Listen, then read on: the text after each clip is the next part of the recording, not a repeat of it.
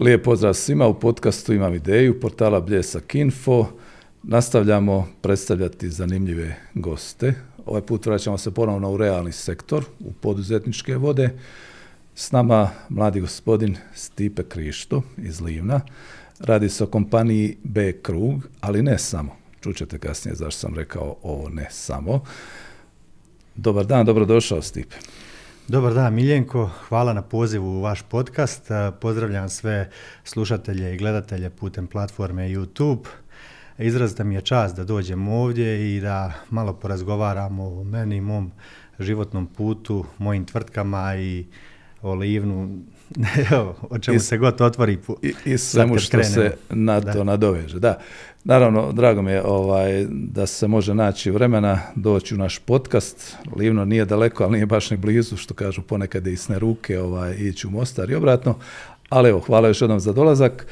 Uh, mlad čovjek završio elektrotehnički fakultet, magistar znanosti, poduzetnik odmah od početka. E, kad smo razgovarali s Stipe, meni kaže, ja nemam drugih iskustva, ja sam samo poduzetnik. Kako je to sve počelo s tim? A priča je počela nekad 2009. godine, onaj, kad sam zajedno sa ocem koji je radio prije za druge firme, počeli zbog naše e, financijske situacije početi baviti se nečim usputno uz taj glavni posao, pronalaziti ideje, pronalaziti poslove kako da dodatno, kako da zatvorimo financijsku situaciju, da se mogu školovati, da možemo nastaviti. Tu smo naišli na jednu renomiranu tvrtku s kojima smo sklopili partnerstvo i prodavali njihove proizvode po Livnu, prijateljima, susjedima, svima. To je bila jedna subota mjesečno, pa bi bile dvije subote mjesečno i to je sve raslo, raslo, išlo nekim svojim tempom, onaj, s čim smo mi bili zadovoljni, sve do nekad 2012. godine, kad sam ja bio na trećoj godini fakulteta i odluči se, odlučim se na taj malo veći iskorak da otvorimo jedan obrt za montažu, izložbeni salon u Livnu i kako smo to otvorili, tada je sve ono, ubacili smo u veću brzinu i sve je krenulo nekako ludo. dva, tri dana u tjednu sam studirao u Splitu, dva, tri dana radio u Livnu i tako bio sam na toj relaciji Split-Livnu dok nisam završio taj fakultet neka 2015. godine, otprilike tu, ne znam sad točno po godinama. Kako se uskladi to? A bilo je teško, nekad, smo znali, nekad sam znao u istom danu, odem jutri u Split da učim, pa se vratim u Livno da napravim jednu pondu i onda se opet navečer vratim u Split da nastavim učiti. To je bilo puno putovanja, puno žrtve, ali evo, nadam se da je se na kraju isplatilo i da smo uspjeli napraviti jednu pozitivnu priču.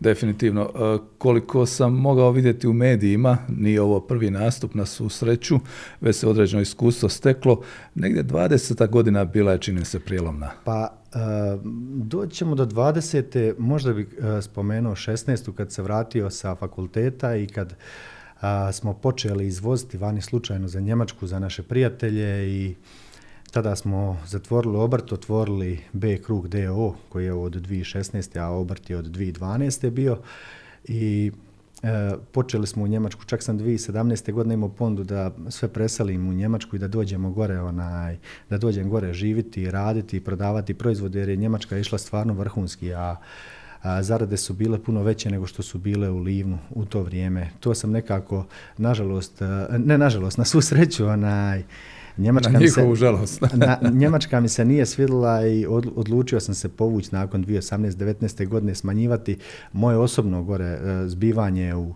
Njemačkoj i koncentrirati se više na tržište Hrvatske, tržište Livna i to je super išlo.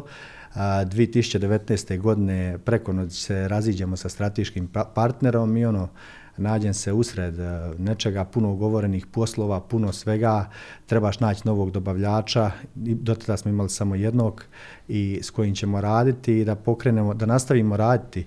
A, tada 2019. smo imali možda 19 zaposlenih, onaj što u administraciji, što u montaži, jer bavili smo se samo prodajom i montažom proizvoda koji su drugi proizvodili za nas i tada sam vidio koliko mi zapravo radimo toga, je postao biti svjestan toga i došao sam do zaključka nakon što sam probao još dva, tri dobavljača da isključivo ne smijem, da isključivo moram sam proizvoditi za sebe, da ne smijem ovisiti ni o kom drugom i kupimo jednu staru tvornicu boja i lakova u Livnu koja je bila gradsko odlagalište otpada.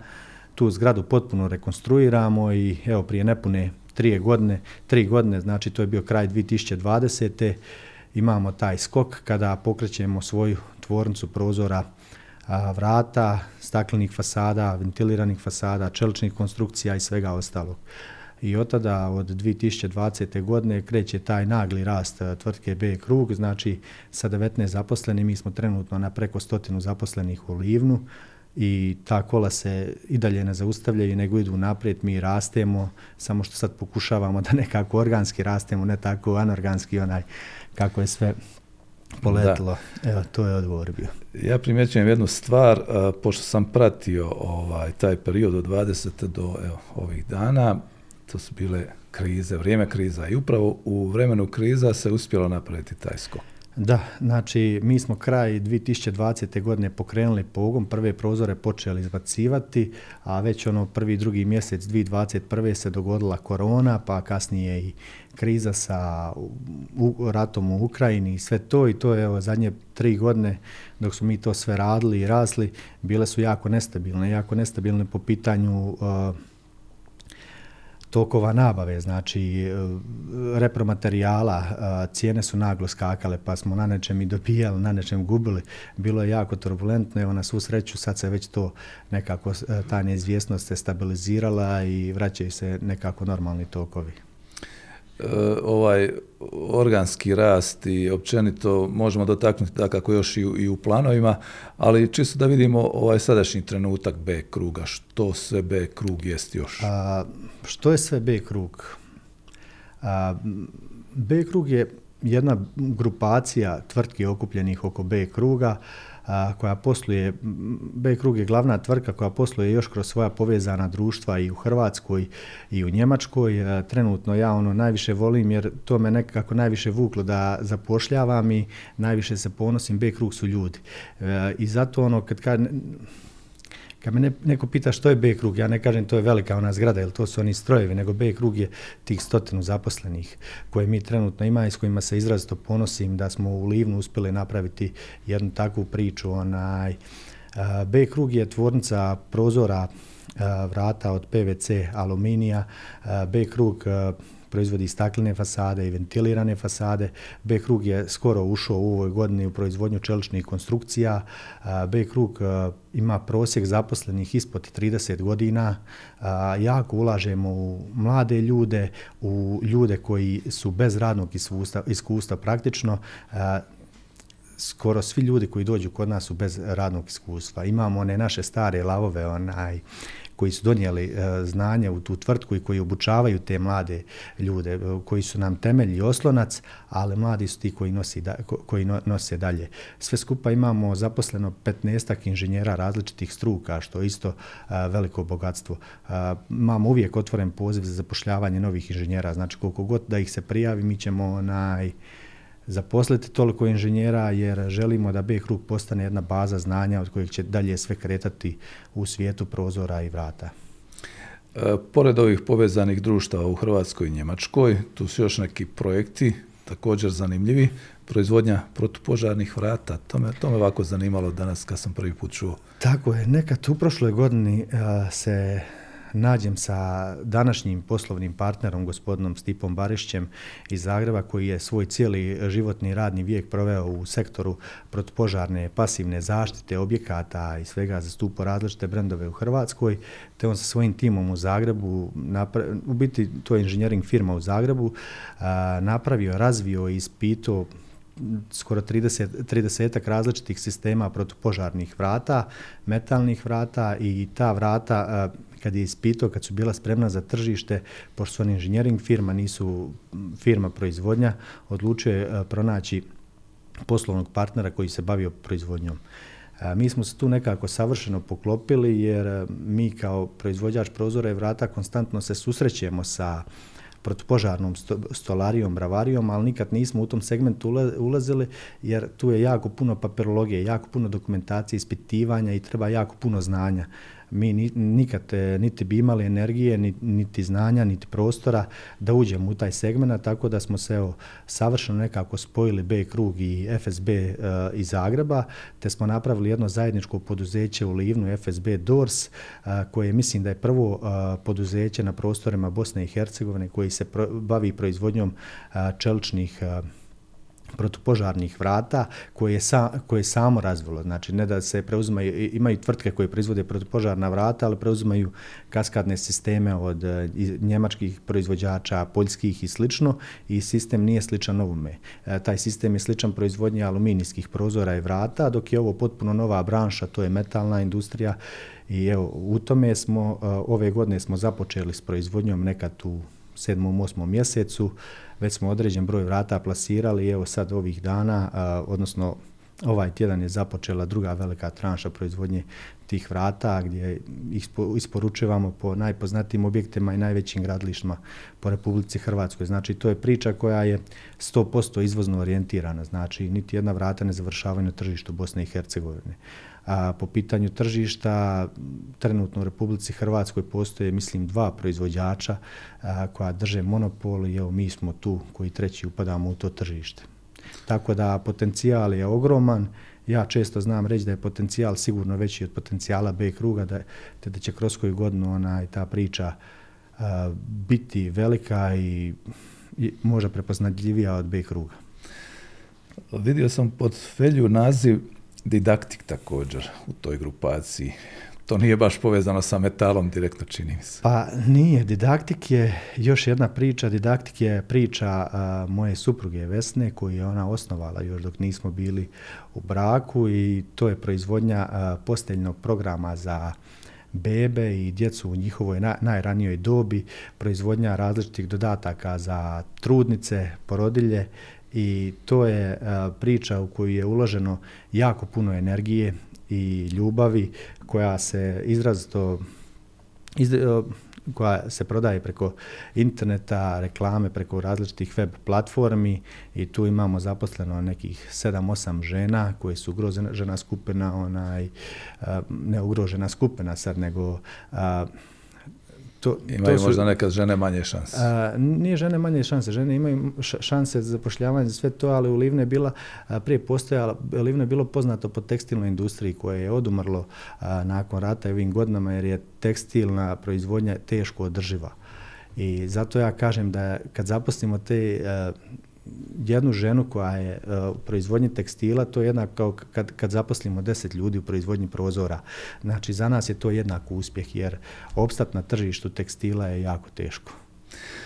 A, kad se govori o ovoj e, bazi, dakle, iz koje crpite ne samo svoje inženjere, nego općenito suradnike, Livno je poznato i po odlascima, to svi znamo, ali ne samo Livno. A međutim, u novije vrijeme nekako se stječe dojam da se ipak može ljude ovaj animirati, privući. Sam li u pravu? Da, ovako, sad se vratiti onaj, na početak ovog razgovora kad ste rekli a, teško je pronaći vrijeme onaj, izdvojiti doći snimat podcast. Istina, teško je, ali meni je uvijek zadovoljstvo za ovakve stvari, jer zbog situacije koja se e, događa kod nas u Livnu, jer e, Livno je e, bilo uvijek sinonim za iseljavanje. Znači, kad uzmete reportažu bilo koje televizijske postaje, priča se o iseljavanju, što je zadnjih deseta godina prisutno, uvijek je slika Livna bila u pozadnji. Da li je to neko namjerno radio ili nenamjerno, ali živjeti u Livnu nije bilo baš ugodno onaj, uz takvu priču i onda su odlazali i iseljavali i oni koji su trebali, koji su stvarno bili u potrebi,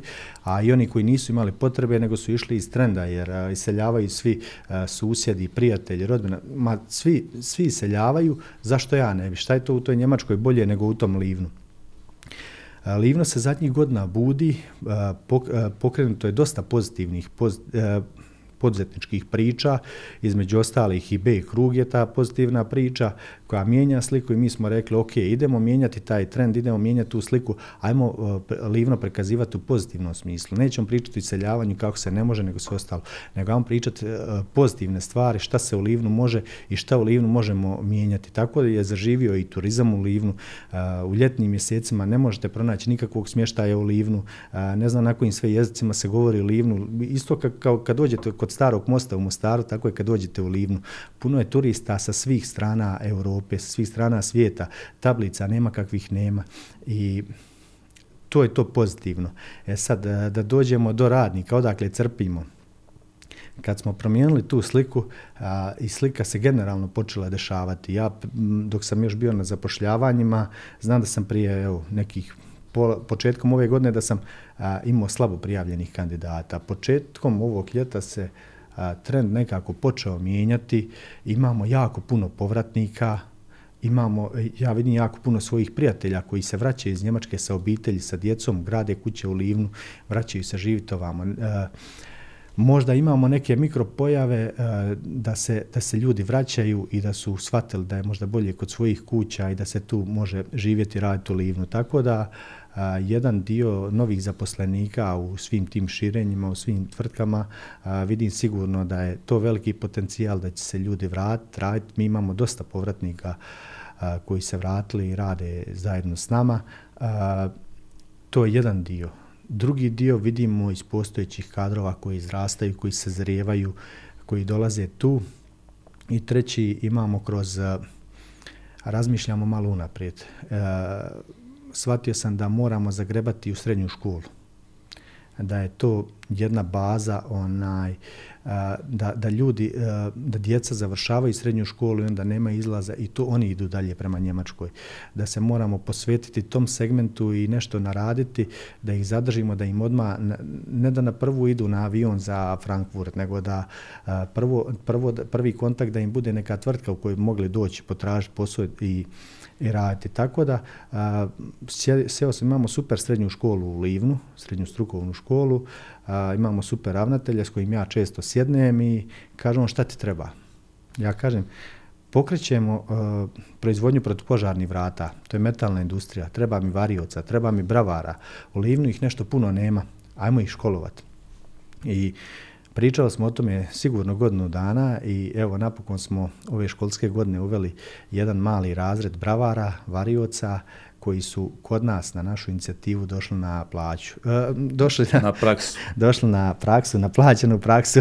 Ona, I trenutno je tu devet djece u tom razredu koji ponedjeljkom i četvrtkom kod nas dolaze na praksu. Mi ih obučavamo, mi radimo i nadamo se da ćemo za tri godine kad oni završe svoje srednjoškolsko obrazovanje, imati kvalitetnu radnu snagu i svi koji budu kvalitetni, mi ćemo im rado ponuditi radno mjesto da mogu tu ostati raditi. Evo, to je jedna isto uh, niša, onaj, gdje se može gdje, gdje se može eventualno i, i više, više ovaj, proširiti taj, taj djelokrug. Upravo ovo govorim iz razloga što spominjali smo, kad smo se dogovarali dualno obrazovanje, često je to kod nas, evo, sam kažete, sami kažete, to je do poduzetnika. Kaže, meni ovo treba, ja ću ovo organizirati, ravnatelj nema ništa protiv, ali to je opet ad hoc i to nije sustavno riješeno. Imali, imali nekih pomaka u tom smislu da se novi vjetrovi pojavljuju?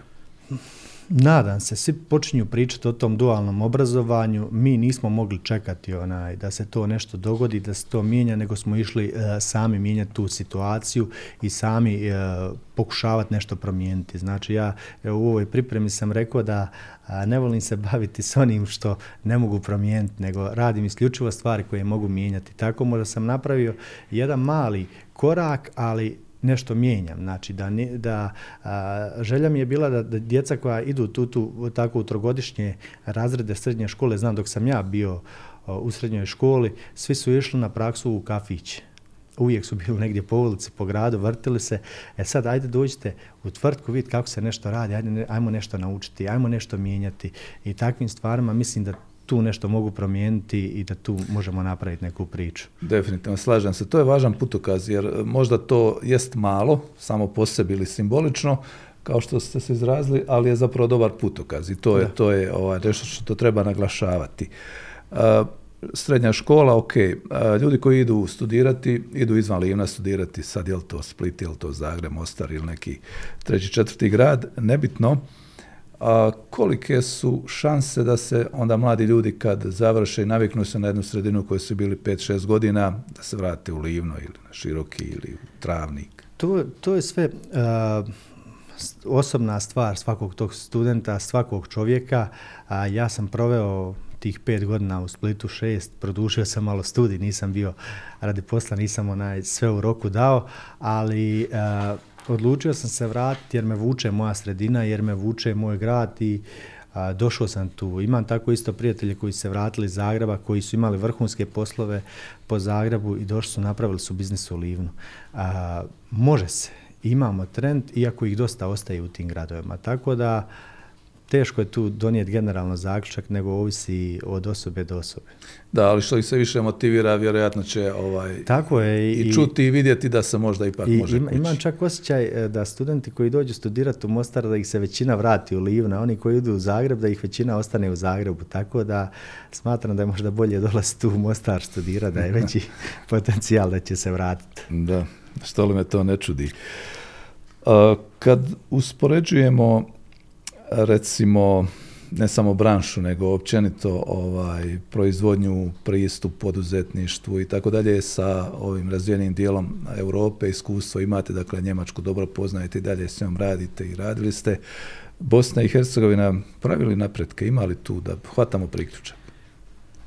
Hvatamo, hvatamo. Ja imam osjećaj da kako se dešavaju ovi trgovinski ratovi, kako je tu nešto, iako ne razumijem potpuno te situacije, šta se dešava sa Amerikom, Europom, Kinom, ali vidim da je trend da sve više poslova dolazi u Bosnu i Hercegovinu, da se svi okreću nekako ovim našim krajevima Bosni, Srbiji i Hrvatskoj da tu premjeste svoje proizvodnje i to do sada što je se radilo u Kini da se nekako bar jedan dio toga da se, da se sad vraća i ponovno da se radi ovdje tako da mislim da, da će tek naše vrijeme doći. A, teško je naravno ovaj, iz ove pozicije i, i, i moje i vaše neke stvari generalno prosuditi i procijeniti, ali recimo iz iskustva jednog poduzetnika koji se posvetio realnom sektoru proizvodnje i tako dalje, kuda se usmjeriti? Jer Bosna i Hercegovina vjerojatno nema šansi u svim mogućim i industrijama i ne znam nija branšama ove i one vrste. Kuda se usmjeriti? Pa mi kako smo u ovom svemu, nekako mi je najlakše u metalnu industriju. I gdje god zagrebem u metal, potencijal je ogroman. I šta god želim da s metalom radim, samo sve više i više vrata se otvara. Dok s druge strane imamo tekstil, to je nemoguće raditi. Usporediti marže u tekstilu i u metalu je neusporedivo. Tako da mislim da se mora orijentirati ovim E, djelatnostima koje su više profitabilne za razliku od tekstila, a tekstil se i dalje može raditi na istoku i ne znam, bar ovako što vidim u mikrotim koracima, u, iako je to mini biznis, ali bar ali je biznis. Da, da. A što još livnjaci otkrivaju kao prednosti svoga kraja? Ovo sad vežem za ovo da dolazi sve više turista i sve više različitih ovaj, tablica i oznaka. Je li to samo turizam, je li to eventualno ponovno i poljoprivreda ili možda još nešto? Onaj, poljoprivreda davno je odumrla nekako u Livnu, iako je Livno od uvijek bio poljoprivredni kraj. Livno je poznato, daleko poznato po svom siru, po svojim divljim konjima na kojima se tereti, e, na, kojima se temelji cijeli livanjski turizam i ja želim da Livno postane poznato po svojim prozorima. Onaj, bila je bila jedna rečenica, kaže neka nam iz Livna odlaze prozori, onaj, a ne mladi, onaj, prozor, tako naši proizvodi.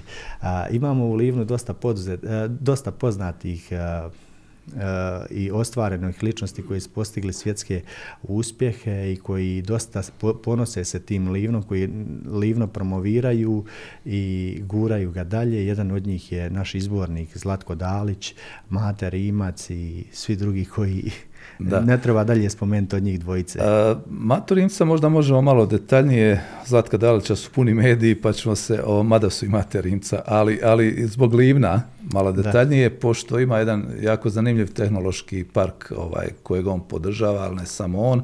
Međutim, kad se kaže Rimac, onda to dobije određenu specifičnu težinu. Linovejc se zove, ali tako? Tako je, tako je. Mi imamo sreću da u Livnu imamo jedan Linovate koji je nastao po uzoru na vaš Intera tehnološki park u Mostaru, samo u nas u manjoj sredini koja je, koji je pokrenula prije nekih 4-5 godina jedna ekipa entuzijasta, među kojima je bio i Mate Rimac koji je stao iza te cijele priče, te tu priču kura i financijski i svim drugim svojim sredstvima, a htjeli su da pokrenu Livno, da u Livnu, da naprave tehnološki park u Livnu. Međutim, to je mala sredina i te, malo je teško tehnologiju toliko koncentrirati u Livnu koliko lako je tu koncentrirati u Mostaru gdje je fakultet i puno veći broj ljudi i svega. I taj tehnološki park je živio radio prije nekih godinu dana. moj prijatelj Marin Mamuza, Continental Adventure, koji je pokrenuo cijeli turizam u Livnu, na nagovor Mate, koji je investitor u njegovoj firmi, pozvao me Stipe, ajde dođi, može da se priključiš tu. Dođi sa mnom upravni odbor da vidimo šta možemo napraviti, možemo li dati neku novu energiju, neki drugi iskorak tu. I prije godinu dana smo se priključili, preuzeli upravni odbor Linovejta zajedno sa ostalim članovima kojih pozdravljam ovim putem. I imamo troje super zaposlenika u Linovejtu i koji rade na različitim projektima provedbi, imaju suradnju sa gradom, sa županijom, sa svima.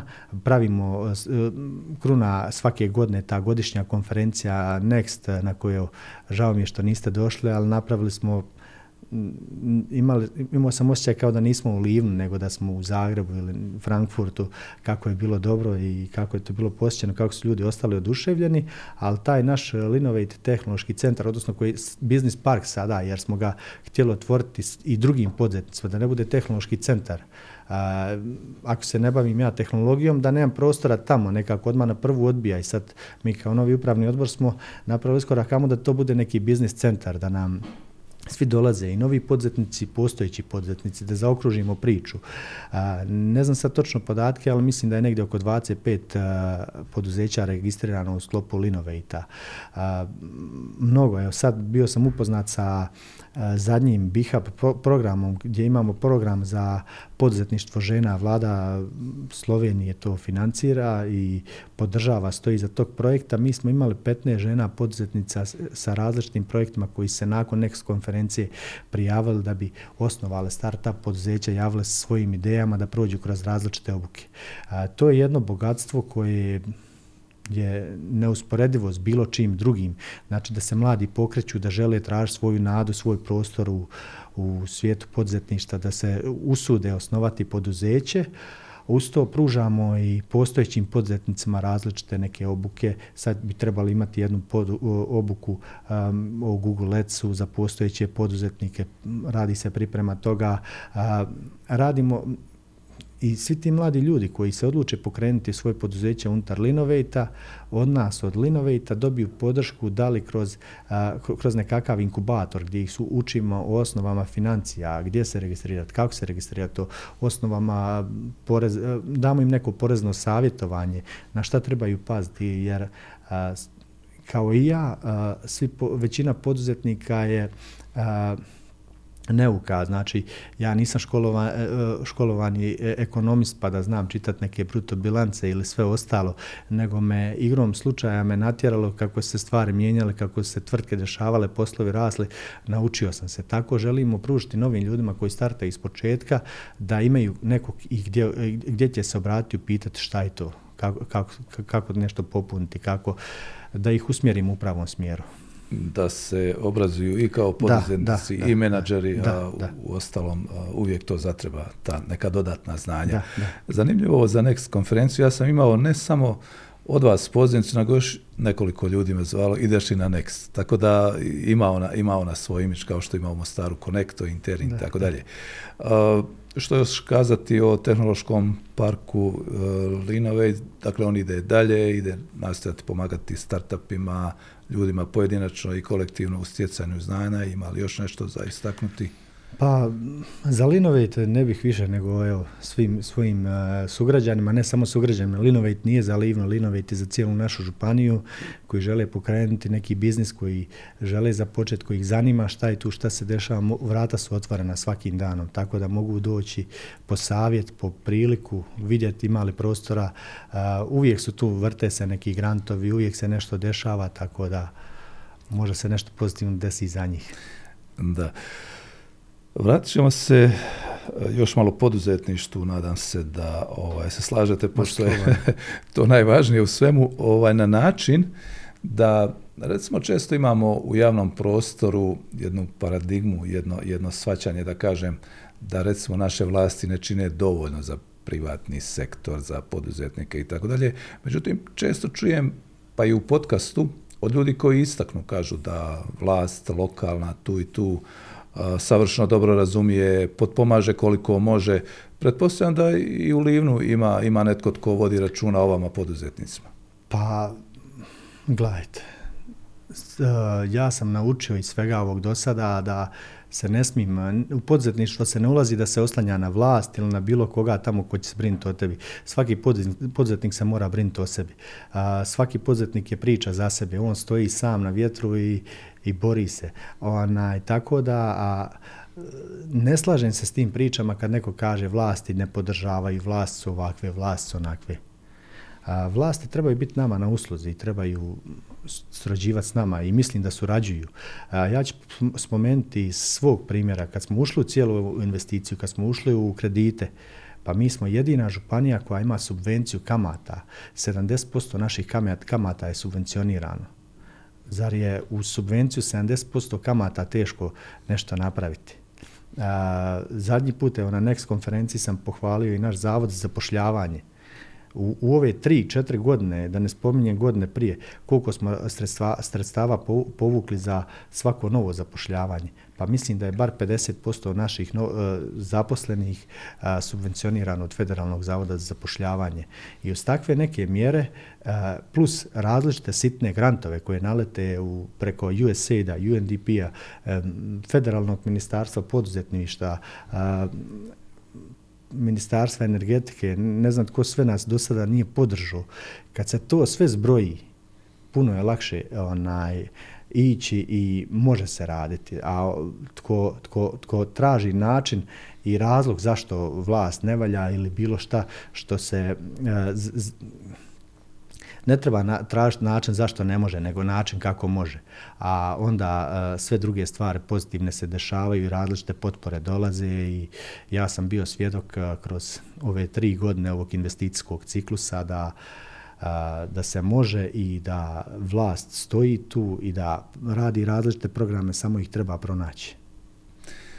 Kada je u pitanju tržište Europe i općenito globalno tržište, čovjek kad sluša uspješne ljude, nekako se izgleda jednostavno, kao da je to negdje ono što kažu gotovo Bogom dano, ono, posložile se stvari, ali nije. Veliki su to izazovi, pretpostavljam, da se uđe i da se osvoji poziciju. Pa, veliki su izazovi, a mi, B krug, 96% svojih proizvoda izvozi vani. FSB 100% izvozi proizvoda vani. Znači, mi smo izvozno orijentirani, sve naše tvrtke osim didaktika su izvozno orijentirane i većinu svojih proizvoda, odnosno skoro sve proizvode izvoze vani. A, mi u Livnu, sad kad sam vam pričao to negativno iseljavanju i o trendu da smo sinonim za iseljavanje, imamo pozitivnu stvar, to je naša dijaspora. Znači, svaki na, e, čovjek iz naše dijaspore, ne samo livanske, nego bosansko-hercegovačke, je naš ambasador vani. I nama je puno lakše prodavati vani. Mi samo dođemo, to su naši prijatelji, kumovi, Stričević, uh, rođaci. Znači, lako dođemo do njih, pomognemo ih i oni daju preporuke vani. Uh, radio sam prije nekih godinu i nešto dana u gradu Livnu jednu prezentaciju kad je bio sastanak s dijasporom i tada smo, sam neku statistiku izvlačio. Mislim da 60% naše prodaje koja ide prema Njemačkoj ide je uključena naša dijaspora preko toga. Da li je dijaspora, čak možda i 60% cijele prodaje, da li je dijaspora krajnji kupac koji naruči otvore za svoju kuću u Frankfurtu, Minhenu ili negdje drugo na moru kad investira u neke apartmane, vile, da li pravi kuću u Livnu pa da mi stavimo otvore na tu kuću kuću. Znači, to, to su naši kupci dijaspora. Ili dijaspora sudjeluje kao naš eh, daje preporuku svom prijatelju, svom poslovnom partneru u Minhenu da ima firma iz Livna koja to radi i opet je dijaspora naš promotor vani. Imamo treći segment, eh, naše zastupnici, imamo sigurno desetak franšiza po eh, Njemačkoj i Europi, Luksemburgu, ne znam, Austriji, svugdje ih ima, ne bi volio nekoga izostaviti, koji su isto e, dio naše dijaspore. To su ljudi koji su ili ovdje rođeni ili su njihovi očevi ovdje rođeni, a oni trenutno žive gore i posluju gore, te kupuju naše proizvode, prodaju ih dalje, zarađuju na njima, rade na njima i to je jedan veliki kotač i jedna velika priča. Tako da snaga Livna, snaga Bosne i Hercegovine treba biti u dijaspori. Samo je treba pravilno usmjeriti, pravilno iskoristiti. E, ima li ulaganja od strane dijaspore? Pa događaju se, događaju se, a moram reći, onaj, možda dijaspora puno više priča nego što ulaže u proizvodne pogone, svi žele nešto pričati da bi pokrenuli proizvodni pogon, a ne znam da je nešto možda previše pokrenuto sa strane, a, u biti ima, ima, dešava se. Kad bolje razmislim, ima neko ko sad novih priča, novih tvrtka koje dijaspora pokreće, iako i dalje ovo oni puno više se tu obećava nego što se ostvariva, ali bez toga dijaspora ulaže u svoje kuće u Livnu. I to je taj pokretač građevine u Livnu. Vi sad kad prođete kroz Livno, isto kad, kao da prođete, imate osjećaj da ste prošli kroz najrazvijeniji grad u Europi. To sve nove okućnice, sve nove fasade, to su vile a nemate osjećaj da ste možda u najnerazvijenijem, e, najnerazvijenijoj županiji, najnerazvijenije države u Europi, onaj, kako se kaže, nego ima tu pozitivnih stvari, tako da to je jedan kotač koji nas pokreće. Je li u kojoj mjeri uistinu županija najnerazvijenija? Ne pratim, to znači, e, sad sam uzeo ovu da, da, da. rečenicu ja, ja, zato što sam je... I pitam, e, jer ima li nekih e, trendova koji možda to i mijenjaju? Evo, neki su spomenuti da ima dosta ljudi koji uzimaju stvari u svoje pa, ruke. ja onaj, tu sam rečenicu negdje pokupio kad sam čitao na nekoj konferenciji, isto bila najnerazvijenija županija, najnerazvijenije države. Onaj, I ono kad je prezentiralo koliko je teško tu raditi u Livnu. A meni nije teško raditi i vidim da imamo pozitivne priče i ne volim da pričamo negativne, nego da volim samo da pričamo o pozitivnim stvarima. A sad statističke brojeve, ono, ne ulazim u njih, ko što sam rekao, I, i ne, ne, bavim, ne bavim se s onim što ne mogu mijenjati. Jasno. Dobro, ovaj, da malo ipak tu zatalasamo, da ne bude ono uvijek što kažu sve, sve negativno. Vjerojatno je čak u stvarnosti puno bolje nego neka statistika govori. Da. Mladi ljudi, koji će se baviti poduzetništvom, razmišljaju o tome za koju godinu će vjerojatno neki završavajući neke studije kazati ne želim raditi za druge, želim raditi za sebe. Kakve njih izazovi očekuju? Pa, ja bih rekao da je biti poduzetnik, poduzetnik baviti se poduzetništvom, da je to jedan poziv. Znači, a, svi vide, kad pričaju o poduzetništvu, vide onaj, nekakve blagodati, sam svoj e, šef, nikomu ne određiva radno vrijeme, nikomu onaj, ne zapovijeda, nitko ovo, nitko ono, ima dosta novaca, ima svega, sve se tu dešava. Istina, nitko ne određiva radno vrijeme, radiš 24 sata dnevno, ono, kako se kaže, radiš puno više nego što rade svi drugi. Onaj, uh, ja nekako kad uh, razmišljam o sebi, i vraćam se unazad i kažem kamo sreće da nisam krenuo u priču, koliko sam se potrošio, koliko me to sve troši i koliko iziskiva energije. Bilo bio puno mirniji da radim negdje u elektroprivredi, šumariji ili ne znam gdje drugo, da radim za plaću i da budem miran čovjek. A onda s druge strane prošetam tvornicom i vidim sve te ljude, vidim ljude oko sebe, evo približava se sad a, godišnja večera koju imamo, slažem neki govor za nju i onda budem sretan, budem oduševljen. Znači, sav taj trud, napor, žrtvu, kad, što žrtvuješ sebe, što žrtvuješ svoju obitelj, jer uzimaš vrijeme njima da bi posvetio tvrtci, onaj, se isplati i vrati se kad vidiš sretne zaposlenike, kad vidiš da ta priča ide, da se ta priča širi, da je se nešto ostvarilo. Tako da poruka mladima je tko god želi krenuti u poduzetništvo treba dobro odvaga. Da li je spreman žrtvovati sebe da bi dobio, da bi izgradio neku priču, da bi imao zaposlenike, da bi ono, ja kad kažem ja imam dvoje predivne djece, ali uz tih dvoje imam još tamo sto, onaj, nazivam ih, jer o svakom od njih se mora pobrinuti. Dolazi kraj mjeseca, moraš se pobrinuti da, da, da, da li će plaća biti isplaćena svakom, da li je svakom ugodno na njegovom radnom mjestu. Znači, u svoj toj priči budeš i psiholog i ne znam nija šta sve ne budeš i nije baš jednostavno biti poduzetnik, ali da ima blagodati, da, da, te da se nešto vrati, da te nešto usreći kasnije, ima. Ima, ima. Uh, jedna gošća nedavno ovdje u podcastu je zanimljivo kazala koliko je spreman na neuspjeh. To neka mu bude mjerlo. A kako se neuspjesi amortiziraju, Stipe?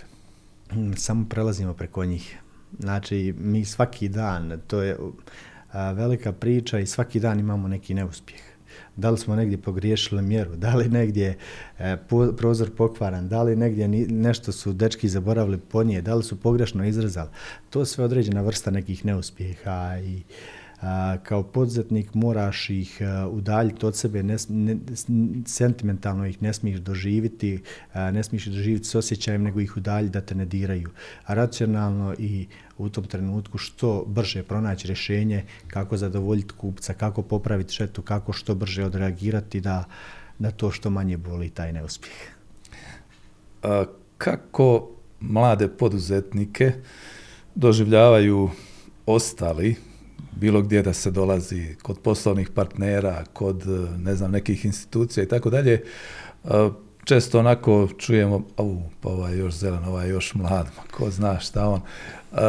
ali u globalu, ja mislim da je tu samo stvar osobnog stava. Pa, zamislite mene, vidite me sad, ima me onaj, fizički me ima, kad, kad se vratimo deset godina unazad, kad sam bio lakši sigurno nekih 30 kila, i kad telefoniram s nekim kupcem za tada ozbiljan projekat, ozbiljni novci, pričaš preko telefona, šalješ mailove, sve dogovaraš, dogovoriš posao i trebaš napraviti sastanak i dođe dečko od 22 godine.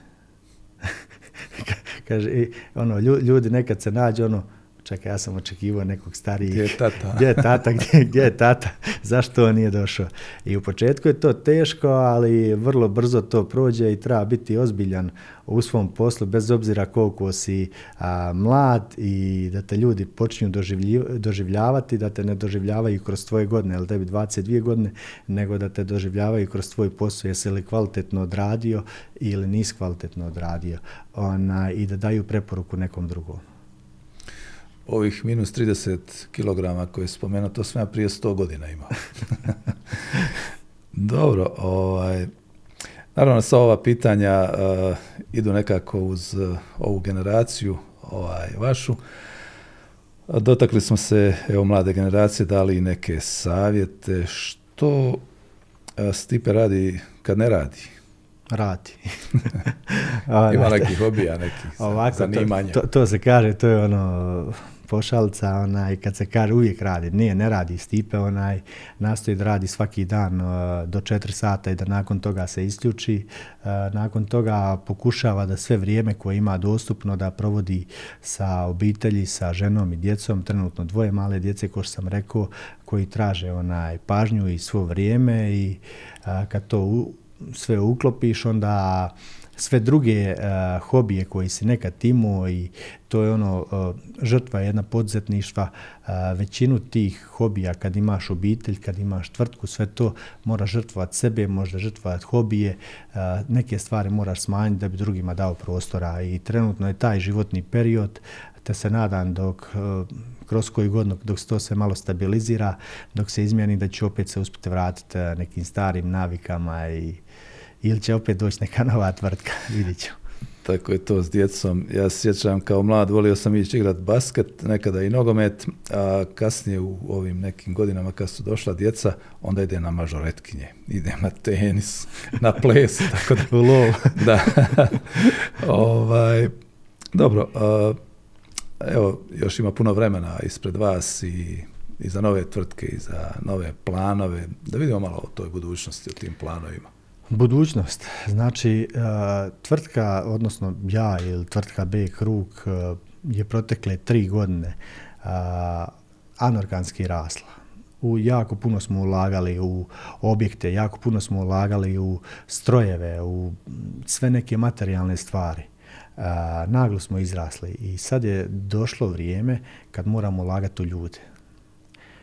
Sad smo počeli, pokrenuli smo jednu ciklus akademiju za naše ljude, školujemo ključne ljude iz naše firme, naše menadžere, da bi uspostavili taj srednji menadžment, ulažemo u njih, u njihovo znanje, a onda će on dalje ulagati u ljude ispod sebe i u sve ostale. Znači, trenutno razvijamo svoj tim, školujemo ljude, ulažemo u njih da bi što lakše nastavili dalje rast. Jer daljnji rast B kruga će ovisiti isključivo o tome koliko linearno sa rastom zaposlenika koji vode tu tvrtku. Ja sam, jedna osoba ne može voditi tvrtku od preko 100 zaposlenih, može do 20, 30-50 zaposlenih. Ali što god više raste posao, čovjek mora delegirati, mora spustati i oslanjati se na druge zaposlenike, na radne kolege. Moraš prepustati sebe oslobađati, baviti se vizijom tvrtke razvojem dalje, nekim unutarnjim procesima unutar firme, slagati slagati cijelu priču iznutra, tako da sigurno će iduća godina biti u znaku školovanja naših ljudi i onda godinu iza možda ćemo opet početi snažno rasti, završiti neke proizvode koje smo počeli razvijati, završiti neka nova tržišta, vidjet ćemo smjer u kojem ćemo otići sa B krugom. Unutar B kruga smo ove godine pokrenuli priču metalnih konstrukcija, čeličnih konstrukcija, različite hale i nosače i tu priču i trenutno u tom odjelu ima 7-8 zaposlenih sigurno i želja mi je da taj segment možda čak odvojim od e, B kruga i da to postane jedna respektabilna firma za čelične konstrukcije jer u tome e, u tom segmentu ima jako puno prostora, e, jako puno tržišta, vani se to traži, a malo tko to radi na pravi, na profesionalan način, onaj, da se sa cijelim inženjeringom, a mi resurse imamo, inženjere imamo, logistiku, sve živo imamo i zašto to ne iskoristiti. Onaj, taj segment ćemo proširiti. Tvrtka FSB Doors, protupožarna vrata je isto u nekim svojim začecima, putem ovamo do Mostara telefonirao sam s partnerima, pričao mi je planove kakve imaju, kakve su za iduću godinu, koji projekti su sve u najavi, koji projekti su dogovoreni, e, tako da iduća godina će možda čak biti u znaku FSB Dorsa, rasta FSB Dorsa i daljeg širenja. Puno toga pred vama. Ali ovo me sada uh, na neki način dodatno zanima kada je spomenuto upravljanje, pa vizija, pa baviti se ovim, pa onim, pa koliko čovjek sve to stiže.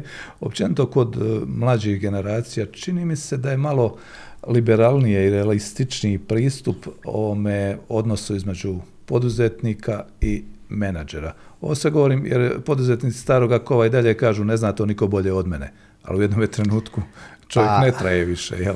Tako je. A, ne traje više, onda nakon njega ne traje ni njegova tvrtka. A, pitanje je da li tvrtku razvijamo za sebe ili e, da ona živi dok mi živimo ili je razvijamo da je ostavimo dalje, da li je razvijamo za budućnost. ja sam prošao sad jednu e, lider akademiju, onaj, za poduzetnike, za menadžere i koja me onako dosta osvijestila u, tome, u tom svijetu u, u smislu kako da razmišljam, šta treba. počeo, iza, izašao sam izvan svojih okvira, izvan okvira lokalne zajednice, vidim kako se tvrtke grade po Beogradu, po Zagrebu, po Sarajevu, po cijeloj Bosni i Hercegovini, kako se slažu i u kojem smjeru ja trebam ići. ja svoje vrijeme, cijeli život ne želim provesti unutar tvrtke želim je uspostaviti da ona bude stabilna, konkurentna, da ljudi rade, da su ljudi za, zadovoljni, zaposlenici prije svega, a da ja uživam u blagodatima toga što sam ostvario, a ne da moram ne, ne znam, sa 50 godina i dalje raditi po 100.000 km, voziti svaki tjedan za Frankfurt, obilazi bauštele, mjeriti ili sve ostalo. Imaju ljudi koji će biti za to plaćeni i koji trebaju raditi svoj posao. A od mene bi bilo ono dovoljno to što sam ostvario i što sam osnovao i što sam ih okupio sviju. Možda je to najveći, najveći moj uspjeh što sam okupio takve ljude. Jedan moj radni kolega nedavno komentira, pogledaj, kaže, pogledaj naše različitosti, kako si ti nas okupio, odakle tebi taj uspjeh, pa doveo s tehničkog direktora iz Kladnja, ja došao iz Solina, radio u toj firmi, ovaj radio tu, ovaj radio tu, kako si ti to, kaže, sve uspio, divi se. A drugi njegov kolega koji nam vodi odjel, odjel proizvodnje aluminija komentira, pa šta ti očekivaš, pogledaj ti kako sam ja ekipu stvorio, kakav sam tip onaj, tim stvorio. Doveo sam čovjeka koji je bio konobar, doveo sam čovjeka koji je vario auspihe, doveo sam čovjeka koji je bio grobar, doveo sam ovo, kaže sad ja od njih imam vrhunske majstore. E to je to ulaganje u ljude i prepuštanje i da, da mi imamo neku, na osnovu toga imamo budućnost i možemo se razvijati. Ljudi, naglasak je na ljudi, kazano je nekoliko puta, mnogi su tu dobro došli, kvalitetni prije svega, ali uvijek nekako imam neku predođbu, neku sliku naprijed, pomalo bar ovaj, o ljudima koji nam trebaju. Što zapravo B krug ili FSB DORS očekuju od ljudi, prije svega mladih koji prvi put dolaze, traže prvi, što trebaju donijeti sa sobom, koje osobine? Samo volju. Samo volju da žele raditi, da žele učiti i da, da se žele razvijati, oni osobno. Znači, mi sad evo kad gradimo tim i kad smo ono vratili kolo unazad, ajmo sad raditi s ljudima, a, zovnemo te šefove i a, postavim pitanje, koji je tvoj osobni cilj? A koji ti je poslovni cilj? Gdje se želiš ostvariti, gdje se vidiš u poslu za godinu dana? Gdje želiš da ova tvrtka bude za godinu dana i koje je tvoje mjesto u njoj? A gdje se privatno vidiš? Da li se vidiš sa ženom da rasteš, da, ovo, da djeca, da gradiš kuću, da, da li se vidiš uopće u tvrtci B krug?